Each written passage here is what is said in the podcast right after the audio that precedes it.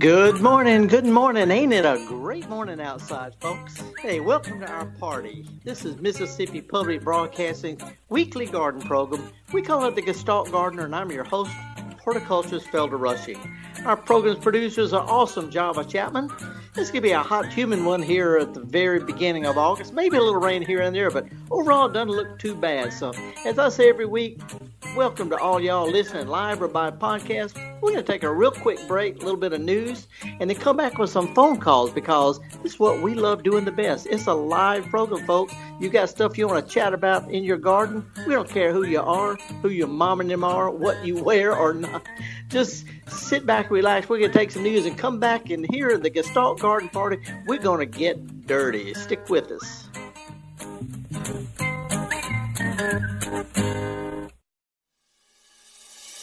This is an MPB Think Radio podcast.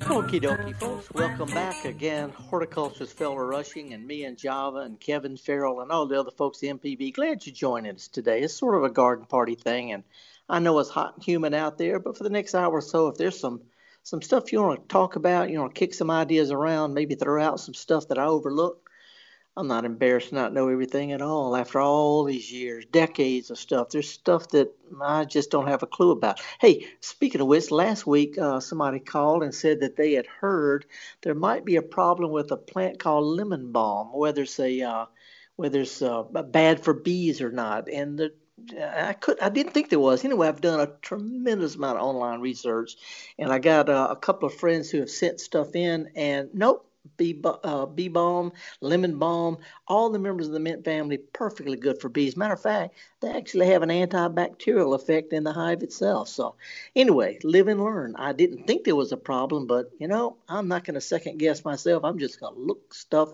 up. Anyway, if you want to give us a call, we've got the phone lines wide open. It is a live program. Uh, if you're listening on Friday, Saturday, or if you're listening by by podcast, um, you can always email us. It's pretty straightforward. It comes straight to me.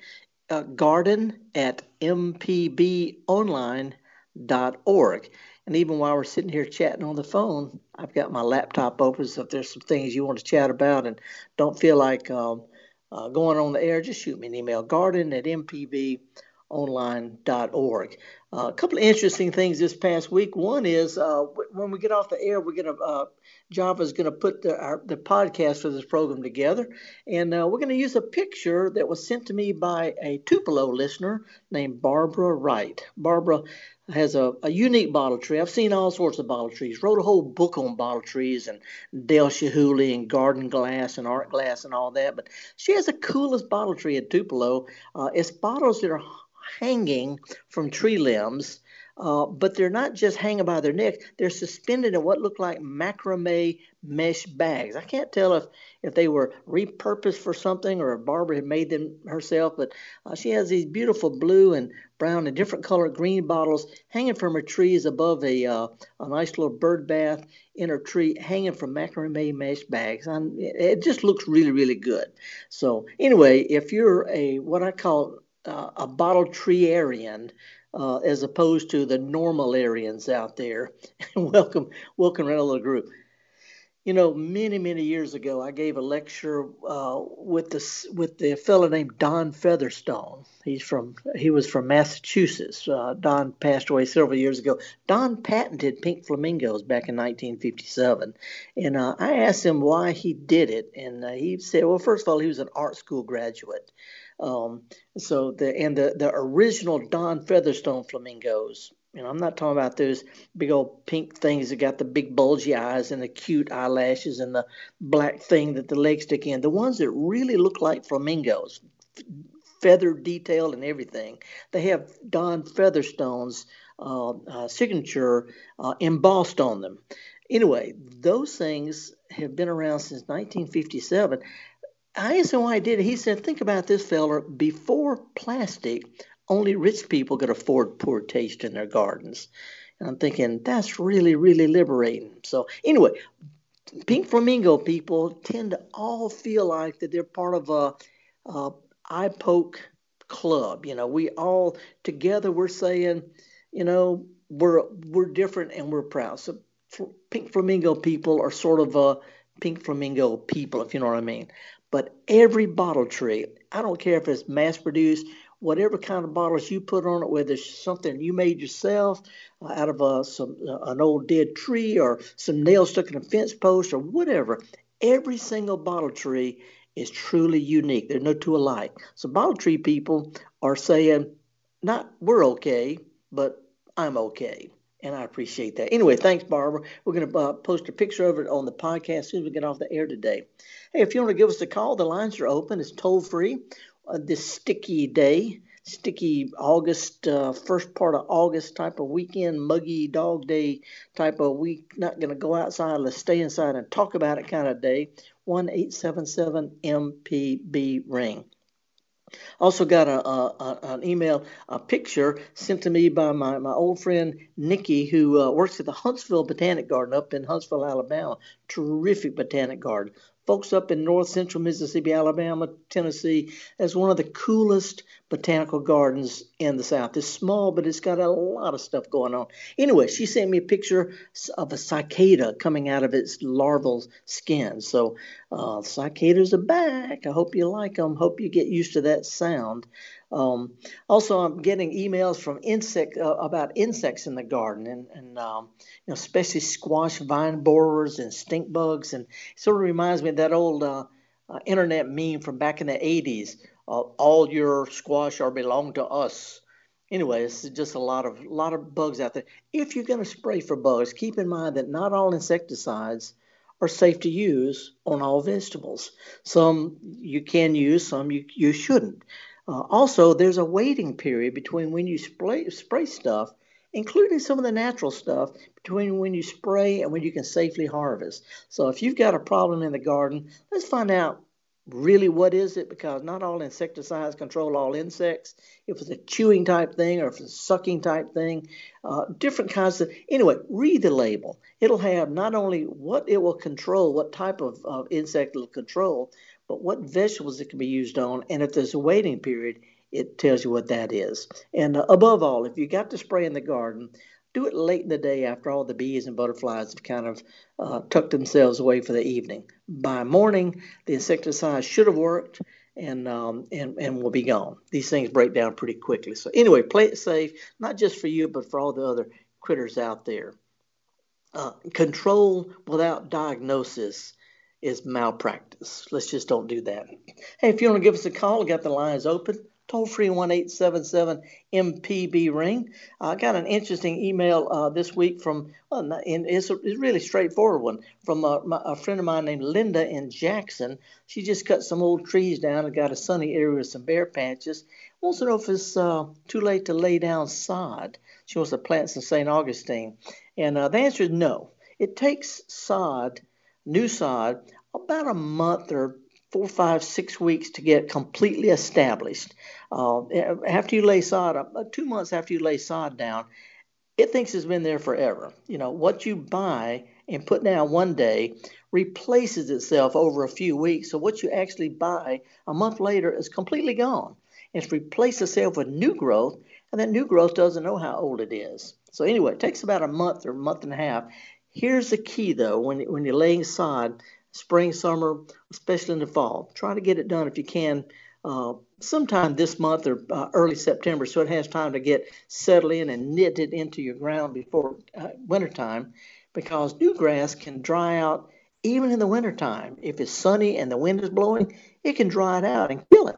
So, anyway, we want to get roots down deep as quickly as possible, and there's two things to do for that. And if you've got a healthy lawn, do this because it helps your grass replace itself. Keep in mind, we're not trying to keep grass looking good. We're trying to encourage it to replace itself with healthy new grass. So, continuous process, not like an old shrub or something. What you want to do is when you water, water really deep. Yeah, sometimes it means turning the, the sprinkler or the hose on for oh, 15, 20, 30 minutes and then turning it off for an hour and then back on again to really soak it in. And then here's the kicker leave it alone for a week or more. don't keep it wet because if you water more than every week or two, that's going to keep your grass roots real shallow because they can't breathe if it stays wet down there all the time. So, good deep soaking every week or two is the most you need to do. There's no lawn care manual in the South that recommends watering more than once a week. So, if you water more than once a week, there's there's no basis for that at all except it makes you feel like you're somehow amortizing the cost of irrigations. Anyway, water good, water deep, and leave it alone. In case of new sod, uh, good soaking once a week, maybe wet it down in between a week, uh, uh, in between times, just to keep the top uh, green and growing. But uh, within a month or so, that grass will think it's been there forever. So let's go ahead and get that done. So anyway, Okay, we're going to take a real quick break, folks. We got the uh, the lines open, toll free. It's one eight seven seven MPB ring. So if there's some things you want to chat about, got some questions, some comments, or just something that's on your mind, give us a call. One eight seven seven MPB ring. We'll repeat those uh, numbers as soon as we come back. But we're going to take a real quick break and uh, come back with more of your phone calls here on Mississippi Public Broadcasting's program we call the Gestalt Gardener. Stick with us, folks. We'll be right back.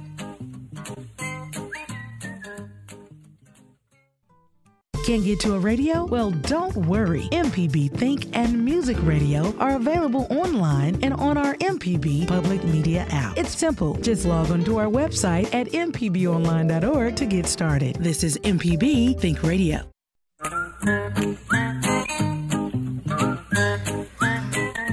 Okie dokie, folks, welcome back. Horticulturist Felder Rushing, talking about gardening.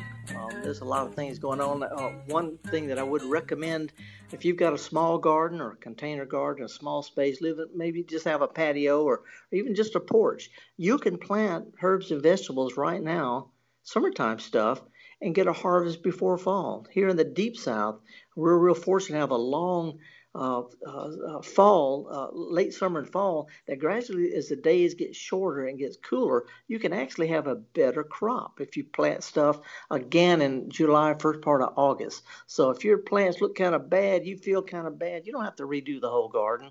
I don't feel like you have to garden like a farmer. You know, just go ahead and work up a little bit, just a little bit. Plant some more stuff water it in good, cover the ground with some mulch to keep it from uh, overheating in the in the sun, and and uh, those plants should really jump. Uh, summertime plants set out right now actually grow better and faster and sturdier and stockier than those set out back in the spring was cool and wet, and they'll produce a whole lot before fall. And this applies, by the way, for flowers like salvias and zinnias and cosmos, we got plenty of time to do this kind of stuff. So don't feel like that just because it's dog days and uh, things are burning up or you just don't feel like it. Find a time to work, if nothing else, just a big pot. A big pot with, uh, you know, one patio tomato and maybe uh, some basil, some oregano or something like that. Anyway, no problem whatsoever planting stuff, summertime stuff right now.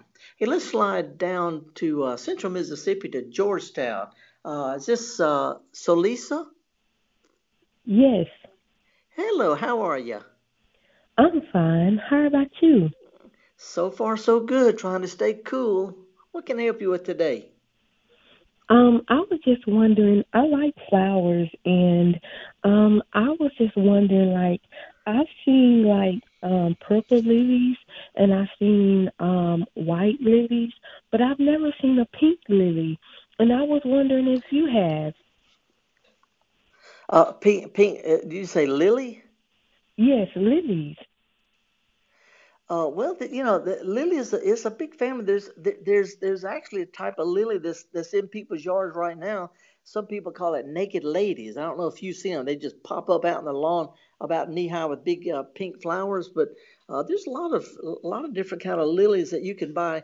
The uh, they're not seeds, they're not bulbs, but they're little fleshy things you put in the ground. But there are some good pink lilies. Oh, okay. Uh, but you know, there's also the, uh, again right now, if you if you'll ride around some of the uh, older houses, we probably have this thing that it just comes up out of the ground on a stem, just a plant, no leaves, just a stem about knee high with big pink trumpet-looking flowers on it. a lot of people mm-hmm. call that naked ladies because the leaves come up in the fall. You know those red spider lilies that come up next month in September. Mhm. Well, this is like that, except it's much bigger and it's pink and it blooms in July and August. So, anyway, if you see some of those in some people's yards, I know that they'll be glad to to to, get, to, to dig it. You know, as soon as they get through blooming, you dig them up, and there's a whole bunch of bulbs there, and they can share them with you.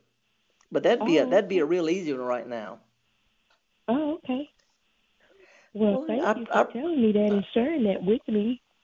I appreciate. It. Thank you for your call. Appreciate it. Bye now. Okay, now let's slide up to the hill country to Sturgis. Hey, Chip, how are you this morning? Good morning, Felder. Howdy, howdy. You ain't but one street in Sturgis that I know of. You live on it? Uh, pretty much. uh, What's going? I used I used to go through there when I was going from Mississippi State down to to uh, to Jackson all the time. So what's up? Nice little town. Okay, here's the deal. Got a, got an elm tree in the backyard beautiful, beautiful elm tree. Everything's wonderful. All of a sudden, I would say about a month ago, started dropping its leaves, and then it started profusely dropping its leaves. Now, I got the leaves falling into my hand. I'm looking at them. I don't. They're not yellow. They're they're they look exactly like they should look when they fall normally. Has it got something to do with the yeah. rain, or that maybe Dutch elements? Uh, it wouldn't be Dutch elm. Uh, Dutch elm, and uh, there's another called phloem necrosis. Both both of those are one's a, a fungus and one's a, a, kind of a bacterium thing, and they're spread by in, the the fungus does the, and the, the bacterium is spread by insects. Anyway, they they clog up the tubes on these plants, and basically uh, they can shed, but it'll be just be part of it at a time uh, not not the whole. Tr- if it happens all at once, that's going to be some kind of real sudden stress. So that could be something that's slow, like the like uh, the elm diseases. Uh, it's also not likely to be lightning because uh, when a tree dies suddenly, typically the leaves turn brown and stick on it. They don't shed when they're green. So it sounds like just some kind of real serious sudden stress. Not enough to kill it, but enough to make it throw its leaves off. So, uh, and I'm, pr- I'm What's, well, if it was struck by lightning, usually the, that part, uh, you know, like I say, turns brown and the leaves stick on it. If they're shedding while they're green, to me, that's some kind of temporary stress. It might be that it stayed a little too wet or a little too dry, or maybe it's a root damage. You know, maybe you filled in or cut. I, I don't know, but it doesn't sound like when the leaves stick on it and turn brown, that's bad. If they shed off, there's hope whatever the cause was. Is it possible, Felder, that it's just losing its leaves early? No, not this time of year. Not this time of year. I mean, it's, it, anything's possible, but not likely. It sounds more like some kind of sudden stress. And um, but so anyway, you know, without some kind of symptom to go by, you know, and, and even though I've worked with trees for decades, all I can do is guess. But my rule of thumb: if they're green, if they're shedding there's hope. If they turn around and stick, that's a problem. So uh, not anything I can recommend, uh, except maybe think if anything's been done under the uh, under the outer spread of the branches to the root or the soil or anything like that in the past year or so. But uh, let's let's see if they put on some new leaves, see what happens. Because I bet it's just a temporary stress, and they're saying, uh, no, we're gonna we're gonna reboot here. Righty. Anyway, I hate to guess about stuff like that, but I'm not going to make stuff up. Anyway, now let's go to uh, somewhere on the road. Mary Jane, where are you calling from? Hey, I'm from Natchez. Okay, howdy. What's going on? I have uh, my son's yard, but it's in Northern Virginia, in the D.C. area. Yeah. But he has four right. little girls that have played in the front yard, and there's no grass, and the roots of the trees are sticking up. The girls are growing up and don't need to play out there like they used to. Right. And I was wanting to help him, and I want to know should we put a, a thin layer of dirt or mulch over these roots and try to plant some grass or ground cover just to make it look better. Yeah, Mary Jane, these are these are really good. Questions. This is a common situation a lot of people deal with, and I I, I deal with it myself. Uh, first of all, in that part of Virginia, uh, you might be able to grow some of some of the what, what we call the northern grasses like ryegrass or fescue, one of those kind of things. and you, th- that could be planted in the fall because they'll get wintertime sunshine. That'll help a lot. But as far as filling in around those roots, the reason the roots are shallow isn't just because of the girls playing there, but because uh, in, in even in the mid-Atlantic part of the South, when when when it rains a lot, trees can't grow deep roots. They stay on top of the ground, pretty. Cl- they're real shallow. So what's happening is that is the roots get longer, the, they get bigger around, sort of like your your upper arms or your thigh, and that's what's showing as the dirt disappears.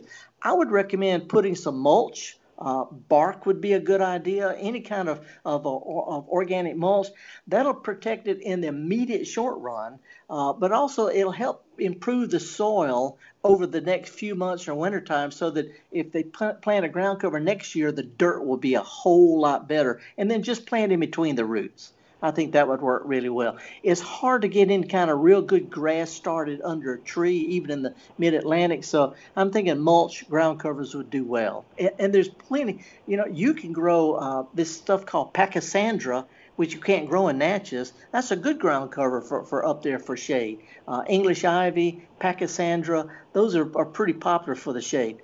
But also just think about having just leaving the, the roots exposed. Make it where, where the grass stops instead of just where the grass peters out on the tree. Make a distinct line, curve, square, straight, whatever, uh, where the grass goes to here, and from here on is trees and tree roots. And just let them be what they are. Put a bench under there and just let tree. That's what they do at the American Horticulture Society headquarters over in Alexandria, just south of D.C. Uh, you know, they just let the roots be part of the tree and just make the grass edge a distinct. Here's where grass is. Here's where roots are, and that that works too. It looks good. But know, in the short run, I would not put a bunch of dirt. I just spread some mulch, and then uh, next spring uh, it will have improved the soil enough that if they want to plant ground covers, it'll it'll it'll really jump. That's that. I really thank you very much. I didn't trust my own instinct, and uh, but I appreciate it if if if you if y'all ride around up in there, some of the older parts of town, you'll see it. And and most of the time, we don't pay attention to what shape a lawn is. But if you look at any particular garden, even in Natchez, look at what percentage of that lawn, uh, that landscape is actually lawn, and you'd be surprised at how much isn't, and see all sorts of good ideas at work. So anyway, if you need some more, shoot me an email. All righty. Uh, let's slide over to Madison. Hey, Harry. Good morning. How are you, sir? Good morning, Felder. How are you? Well, I'm doing good. What's up? Doing well, I should say. Uh, I've had a, a small rose bush for about 15 years. Uh, I don't know what kind it is. It's not a hybrid tea. When we bought it, it was labeled Monticello, but I've never found a rose called that. I haven't uh, either. It's done great for about 15 years. Pink blooms, uh, blooms once and then it's done. But about a month ago, some of the branches started turning brown. Yeah. And I cut out the dead part, and a week later, more were brown, and I cut out the dead part. Almost the whole thing is brown now. None of my other roses are doing this. Yeah. Well, and there's all sorts of possibilities. You know, there are root diseases, uh, you know, that, that can affect one rose and eventually spread to others, you know, but it's going to be either root or a lower trunk problem, one, one, one of the two. You know, it, it, I'm assuming you never hit it with a string trimmer, but if it's a, you know, just a branch or two dying at a time, which happens to, to me, you know, you prune it out, prune it out, prune it out. About all you can do, Harry, is go and whatever's left, go ahead and cut it back pretty far to stimulate some real strong growth in case it's having a root problem. That'll take the immediate stress off it and put force it to put out new growth that's better balanced with a damaged root system. So unless it's a root disease, a fungus or something, in which case it's just going to peter out, uh, some, hard pruning a lot of times can rejuvenate it, take the stress off, rejuvenate it. Other than that, there's no kind of treatment I can recommend. And and by the way, you know this happens to me too. Yeah, yeah. I just I just wondered if it was something that might. I mean, uh, the other roses are not that close to it, but you know, there's there's other roses out there, and this, this is just been well, so sudden that it confused. Well, there, there are there are some, some fungal diseases. I don't know there's any bacteria diseases that affect roots, but, uh, roses, but there's there's ser- several major root problems, uh, d- diseases, fungal diseases that once they get started because of some damage or too wet or too dry, something like that, then uh, then they can uh, overwhelm a plant. A lot of times they can regrow new growth or they can grow new roots upstream from the, the damage. So that's what I'm saying. Just take some of the stress off of it, mulch it really good, and let's see what happens. That's all we can do, really. Okay. Good luck on it, man. Stay cool. Alrighty, folks. I've got a cheesy tune coming up in just a second. Really, really cheesy one. But uh, let's let's talk to Gretchen in Jackson. Hey, Gretchen. Good morning. Howdy. Hi, Felder. How are you? I'm fine, thank you. What's going on? Good. Well, I've got two mimosas that my niece gave me, and they came up. The first year they came up with one huge branch, totally. Yeah. And yeah. then, so I said, this isn't going to work. So I cut it down to around three feet from the ground, and Yep. it came back with fuller, but still, there's one renegade branch flipping out. so what do I do with this? Where do I cut that? Yeah, you know, I, it's funny, but I've got one eyebrow that does the same thing.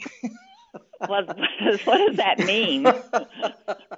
The, you know, this is the nature of the beast. Uh, mimosas want to grow long, arching branches, to be- which become long trunk. An old mature one is gonna just long branches. Only way you can make them uh, branch out is to make them by pruning.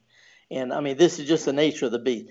And, and by the way, you can do it right now. I've, I have a mimosa tree. I love the flowers. Hummingbirds love it, but I don't like all the seed pods. So every year I cut it back and start it over again.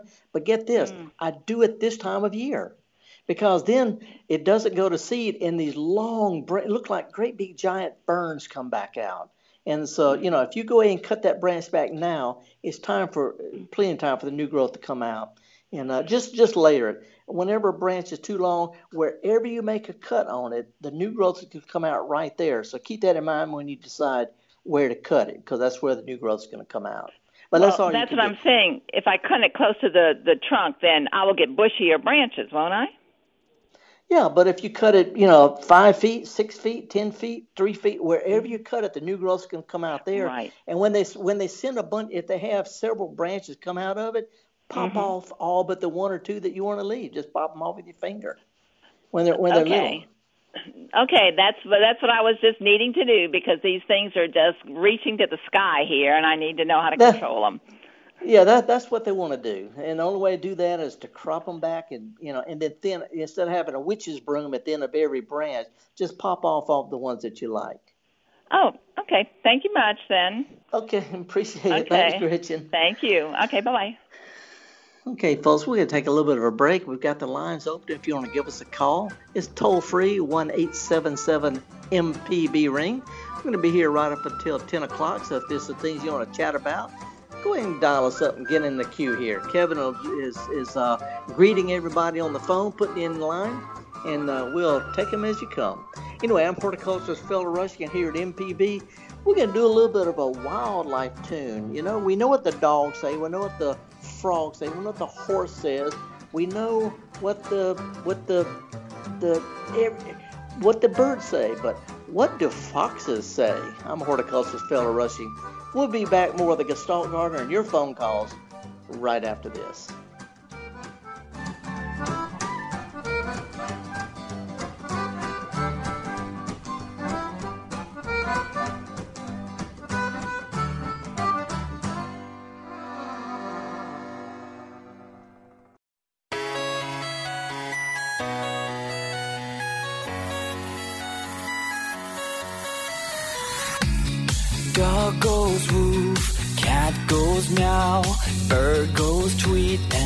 Mouse goes squeak.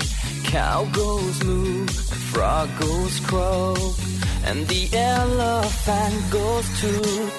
Ducks say quack, and fish go blub, and the seal goes ow, ow, ow. But there's one sound that no one knows.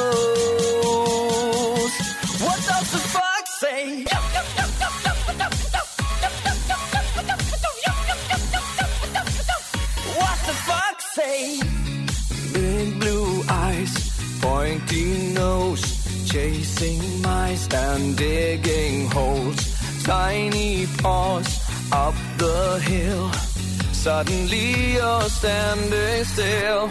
Your fur is red, so beautiful, like an angel in disguise. But if you meet a friendly host, will you communicate by more, Oh, oh, oh, oh, more, oh, oh, oh, more, How will you speak to that?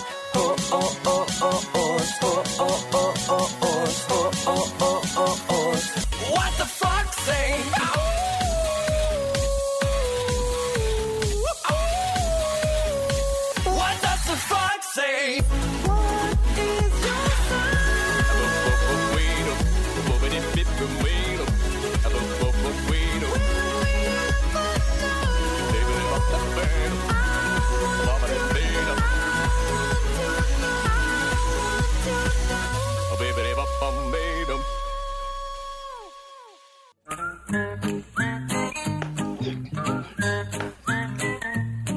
Okie dokie, folks. Welcome.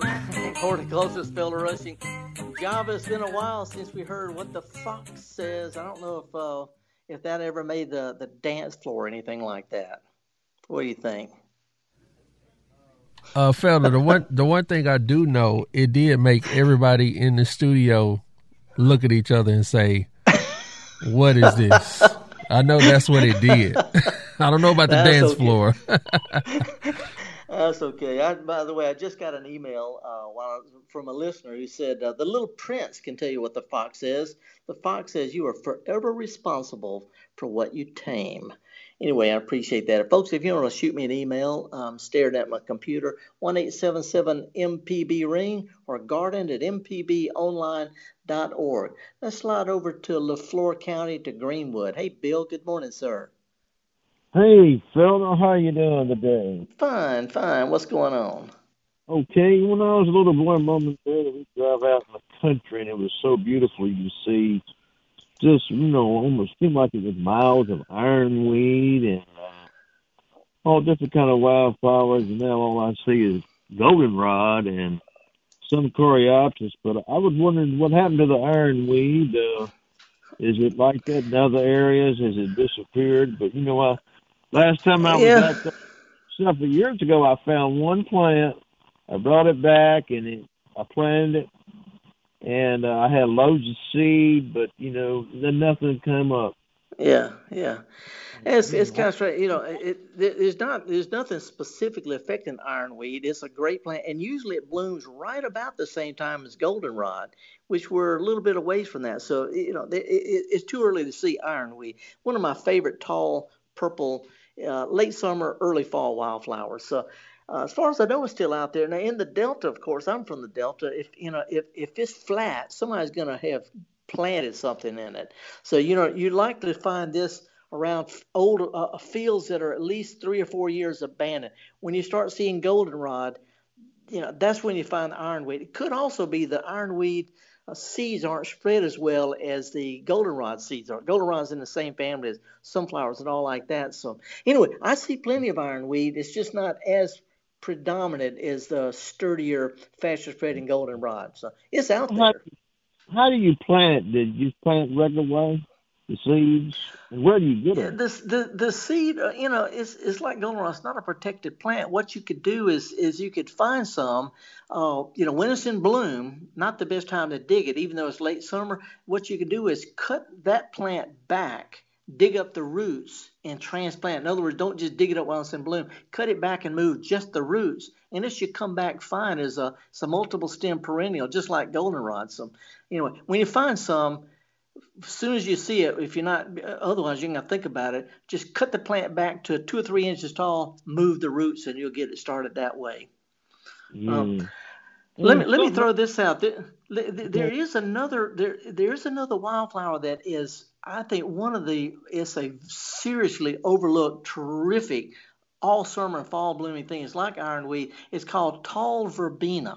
Uh, it's a real airy plant, but tall verbena, it's got a weird name, it's Verbena bonariensis. But tall verbena gets uh, uh, chest high, head high, lots and lots of brilliant purple flowers spring, summer, and fall. it's a great plant for any kind of wildflower or perennial border.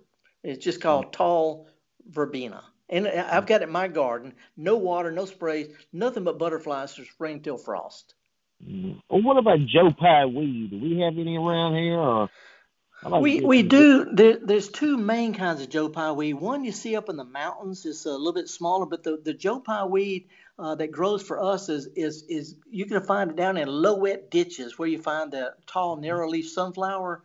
Um, mm. Joe Pye weed grows well in, in areas that stay kind of wet in the in, in the wintertime, even if it dries out in the summer. So this is gonna be a low wet ditch bank type areas, and most of the time people have cleared those out you know, about with mowers and sprays and stuff. So anyway, I see it from time to time along roadsides that aren't heavily, uh, uh, you know, mowed and sprayed and stuff, but always in a low wet area. Mm-hmm. Well, that's and, it'll, gr- it, it'll grow fine in a regular garden, but it grows naturally. Where you're going to find it is in low wet areas, but it's still a great plant, terrific plant. One of the one of the top ten North American perennials grown in European gardens is Joe Pye weed.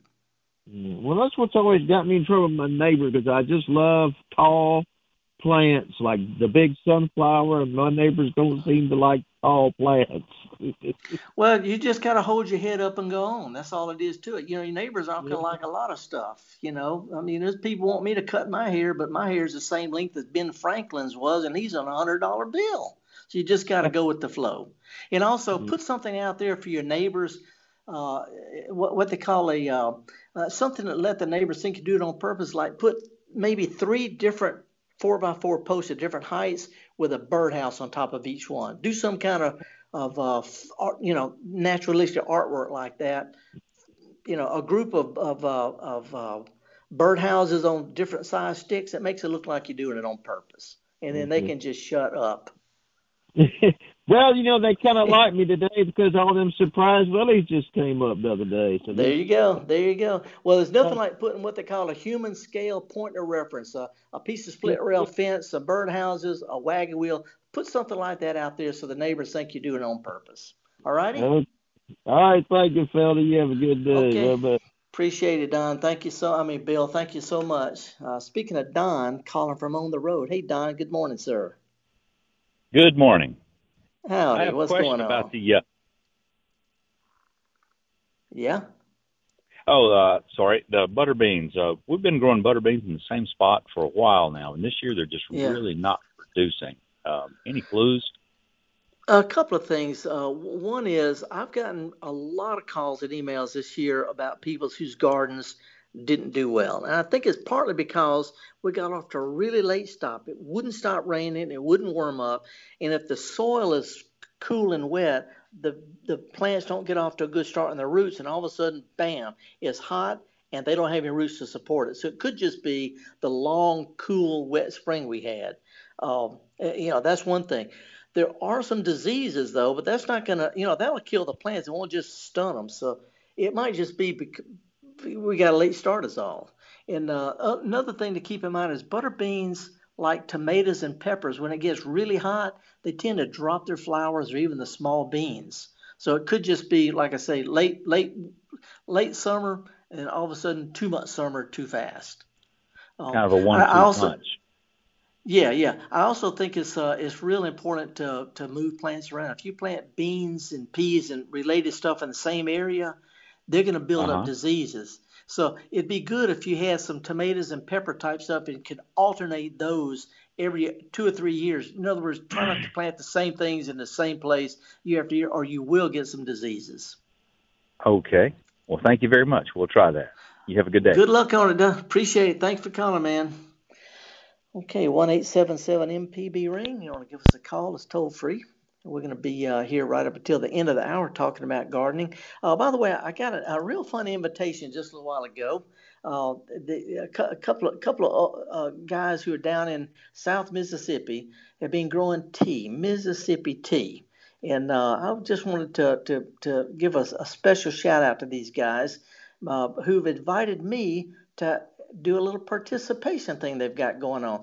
In October, there's going to be a, uh, a new event called the Poplarville Sweet Mississippi Tea Festival. It's going to be the third weekend in October, and uh, uh, Don Vander Worken and Jeff Brown have invited me to come down and participate with my pickup truck. We'll be talking about that more later, but anyway, uh, Don and Jeff, uh, congratulations on y'all doing so well with that uh, the Mississippi the Pearl River Tea Company, and uh, we're looking forward to talking this event up a little bit later. Meanwhile, let's go up to Horn Lake. Hey, David. Good morning, sir. Good morning. Thank you for taking my call. yeah, what's one up? Of my, one of my neighbors is uh, putting a driveway in and gave me a sack of iris. I guess you call them bulbs. My Yeah, question, little ropey looking things. yeah, uh, uh, my question to you is, how uh, how soon do I have to plant them? Can I store them a while? How deep do I plant them? And what location? Full sun, shade, or? Yeah, yeah. A c- couple of things. First of all, they will bloom better in, in sun, at least seven or eight hours of sun. You know, some will bloom in the light shade, but they'll do better if they get at least seven or eight hours of direct sun. Uh, this plant, you can you can put it in a bag and forget about it till next year, and if as long as they still feel firm, they'll sprout. But I'd still plant them sometime this fall. Uh, did they have a bunch of leaves on them? No, they cut. All I got is just a little root. Okay. Uh, you know, if you'll keep them in a cool, dry place inside, you know, you know, not, just someplace where ants and stuff aren't gonna get to them. The main thing is cool and dry. As soon as you can get around to planting them, this is one of the few plants that really likes to have that top of that little ropey looking thing baking in the sun. So what I would do is work up some dirt over the next uh, month or so, every t- chance you get, turn it over, and then get them and plant them about half in and half out. The top part of it uh, still showing in the sun, and they should sprout out just fine. Okay, thank you so much. All right, appreciate it. Thanks, David. All righty, folks. Toll free one eight seven seven MPB ring. Hey, if you've got some events I can help promote, anything related to gardening, send it to me. Email garden at mpbonline.org. I would like to point out an interesting website if you're interested in um, symbols and banners and stuff. Think, just go online and check out this thing called Magnolia Flower Flag magnoliaflowerflag.org. Magnoliaflowerflag.org. It's just a little simple thing. Doesn't have any opinions on it, but I'd like to see what you think about it. Magnoliaflowerflag.org. We're going to take a real quick break. I'm horticulturist Felder Rushing. Uh, me and Java and Kevin and all the folks at MPB going to take a real, real quick break and come back. We got the lines open. If you want to give us a call, we got plenty of time to chat about whatever's on your gardening mind this first hot, muggy weekend in August. We'll be right back after this.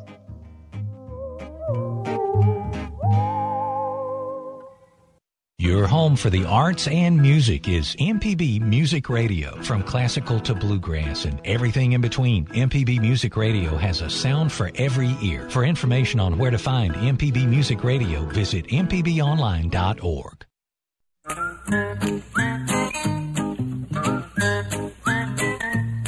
Okie dokie, folks. Welcome back. Horticulturist Felder Rushing. We're going to be talking about gardening. Uh, and would like to remind you that during the week, Monday through Friday, all morning, we have lots of local programs, different kinds of things on a wide variety of topics. You'd be surprised. If you're not sure about what they are, go to the MPB website and just look at the offerings on the radio. Just go to mpb.org um, and, uh, and take it from there. Uh, let's go to, to Ela in Memphis. Good morning. How are you?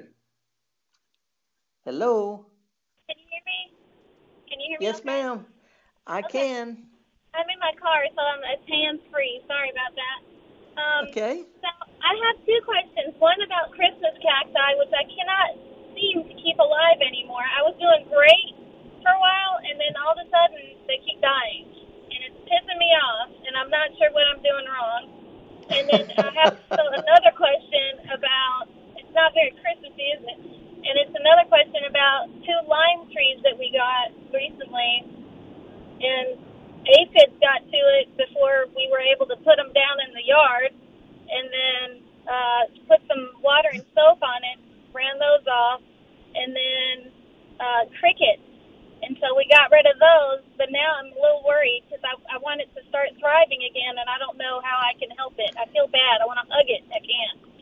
Okay. Well, are you in Memphis or just calling from Memphis? I'm in Memphis. We're in Millington, Okay. actually. Yeah, yeah. So when you said lime tree, you talking about like the limes that you eat type of lime tree?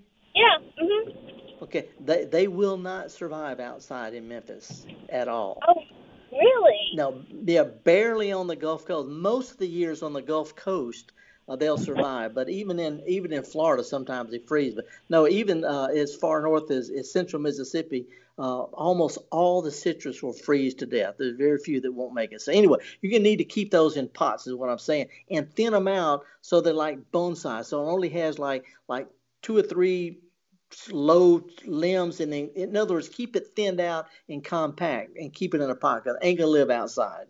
Sorry. Okay. So uh, anyway, in, anyway, uh, freeze. So in the summer they can be outside, but then we have to bring them in in the winter. Yeah, yeah, and you know that's tough on plants being brought in and out because the, the indoors the light is low, the humidity is low.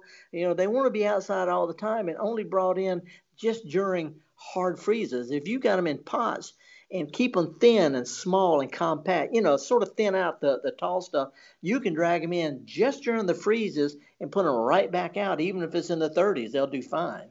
So it's the freeze that you got to protect it from without keeping it indoors where it's too warm and too dry and low humidity and all like that. So anyway, good luck on that. And if you want to try to grow a citrus that does well in a pot that stays easy, look for the one called kumquat. It's a lot easier to keep in a in a pot than a great big lime tree. Anyway, not trying to be negative, just heads up on that. As far as your Christmas cactus, they need bright light, but oddly enough, they don't like full sun in the mid south because of humidity. So as bright a light as possible, and then let them dry out between soakings. It's really important not keep them too wet or let them stay dry. So uh, you know that's it.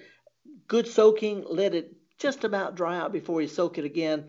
Not direct sun, but as bright light as possible. And you can also root the little pieces you cut off. They'll root like ringing a bell and kind of get them started over. If the old ones are in a pot and they kind of root bound, you can either repot it or root some of the little uh, leaf looking the branches and start you some new ones. Really well trying to root them. Then once I start planting them, they die. Um, Well, the, the, as long you know they, they are true cacti. So if they stay too wet, they rot. If they stay too dry, the roots wither up. So it's that fine balance between, you know, watering them without keeping them wet. And uh, so here's you about the cacti. What if what if I um I have it in a little pot that has holes on the bottom so it'll drain the water. What if I put water in the in the like the the plate under it? Would that help? Oh. Like it sucks water whenever it wants to? No, you no, because that, that keeps it soaked up all the time like a sponge. You know, the, the main thing, as long as they're not too big a pot, if you'll just water them, and then it, when you water it really good, ap- and water it twice, a few minutes apart, because that second one really soaks in, and then just sort of feel how it, you know, lift up on it and see what it feels like when it's wet. Then all you get to do is every few days, just reach over and lift it up. and starts feeling light, give it some water. Okay. So, uh, you know, there is, is there's one of the kind of plants that needs attention, but not too much. So don't. All right. Anyway, good luck on that, uh, Ela. And if you have some more questions, shoot me an email, garden at mpbonline.org. Let's go down to Louisville and talk with William. Hey, William, good morning. Good morning, Felder. It's good to talk to you again. It's been a while. Thank you, This sir. What's going Fulton. on? This is Good to- William well- Fulton. You back back in Mississippi or just visiting? Just visiting my mama in Louisville. I'm still living in New York, and that's why I have a question. I, I miss having a yard and everything, which is not easy to do in New York, and I miss being able to garden. And the thing about house plants, which I'm interested in, is I've always told people if you give me a house plant, you're condemning it to a slow, painful death because uh, I, you know, living in New York, I'm kind of busy, and uh, Yeah. I don't have a lot of time to, to take care of those things. So anyway, and maybe part of the answer was in the question that you were just asked. I was wondering if you had any recommendations. I, I have a fairly new apartment in Astoria over in Queens, and Yeah. I've got southern-facing windows that get a lot of light during the day. So any Yeah. house plants that could endure my neglect and the direct sun Yes. that you might recommend. Yes. Yes, and, and by the way, it's good to hear from you too. Uh, uh, if if there's uh, because I travel a lot, I can't coddle plants. I have to have plants that are take utter neglect. And I go with, uh, you, you remember the old fashioned mother in law tongue? They call it Sansevieria. Can't say I do. Uh-uh. Okay. This when you see it, you say, "Oh yeah," because Okay. every little old lady in Louisville's got it. It's called mother-in-law tongue, and uh, they're they're they're just spears of leaves. Anyway, there's several different types of that. They're succulents. So if you water them, I'm gonna say once a month. They'll do great. And then there's another one called Chinese evergreen. That's real pretty foliage plant. Uh, anyway, William, if you'll shoot me a, a, a, an email, I'll give you a list of three or four that are unkillable in New York, and you can get them locally. You may may have to, to actually interact with somebody at a garden center, but there's some great ones. So anyway, Thank you so much, Felder. Good Appreciate it, man. We're all right. We're out of time, folks. Going to take a real quick break call a week. Um, the Gestalt Gardener is a production of Mississippi Public Broadcasting. My producer is Java Chapman. Phone greeter has been Kevin Farrell. Uh, if you get a chance this week, take a kid to a garden center. Plenty of stuff they can plant, even in a pot, especially some culinary herbs, so they can have ownership in some of their meals. Take them to a farmer's market, show them where where the, the wheel meets the road. But in, most important thing, take a kid out and show them how to do what we do best, and that's get dirty. Shoot me an email, garden at mpbonline.org, and we'll chat with you next week.